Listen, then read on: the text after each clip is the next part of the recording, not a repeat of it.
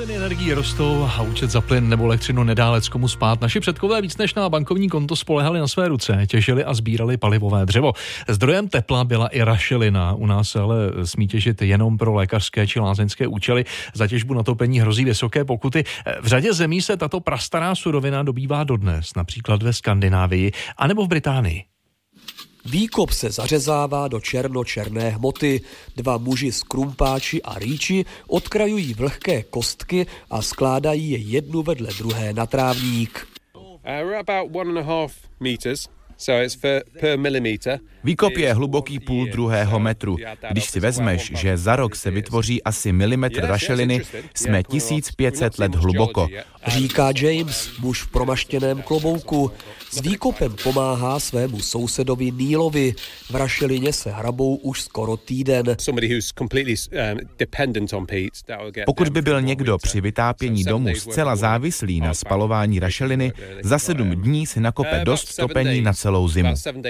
Odhlédneme-li od ekologického hlediska, od toho, že za pár minut proletí komínem substrát, který vznikal stovky ba tisíce let, topit rašelinou je opravdu terno, alespoň z ekonomického pohledu.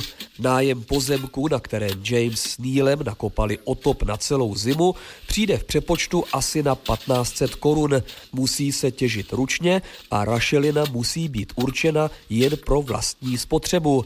Před 40-50 lety topili na ostrově Sky rašelinou všichni. Dnes už je to jen pár posledních rodin.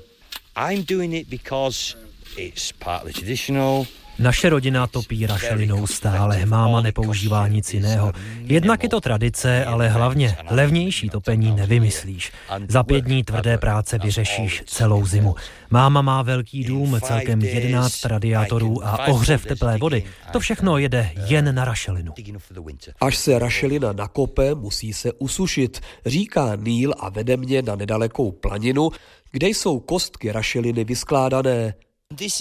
From, from the other day, and it's, can you feel it's getting like a skin on it there? Tohle jsou dnešní cihly, jsou ještě vlhké.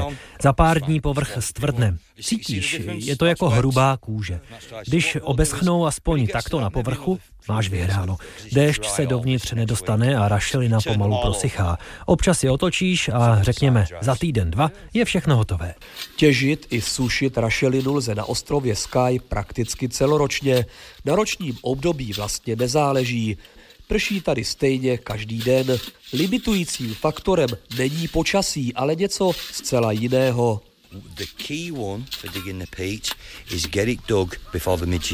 Všechno musíš stihnout dřív, než se vyrojí midges. Můžu ti garantovat, že když se sletí, a oni se sletí, nevydržíš na rašeliništi ani pět minut. Prostě zešíš. Pro toho, kdo by snad neznal midges, je třeba říci, že jsou to maličké, neodbitné a krvelačné mušky. Z ostrova Sky Jaromír Marek, Radiožurnál.